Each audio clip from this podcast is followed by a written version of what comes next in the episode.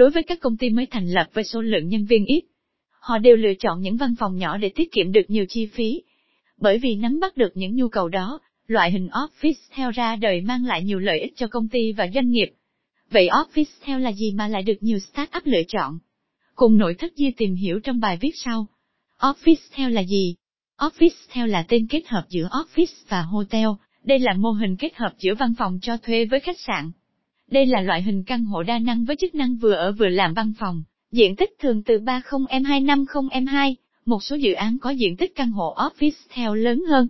Đối với những công ty nhỏ, ít nhân viên 410 người mới bắt đầu kinh doanh với nguồn tài chính hạn hẹp, office theo là giải pháp lý tưởng để đầu tư làm mặt bằng. Ngoài ra, các công ty nước ngoài cũng chọn office theo làm nơi lưu trú cho các chuyên gia lưu trú khi làm việc. Tại Việt Nam, nguồn gốc hình thành loại hình căn hộ office theo loại hình Căn hộ Office theo xuất hiện lần đầu tiên vào những năm 1980, 1990 tại Hàn Quốc. Do đó, các office theo được xây dựng và phát triển bởi Korea Development Corporation và nằm rải rác khắp Seoul, Hàn Quốc.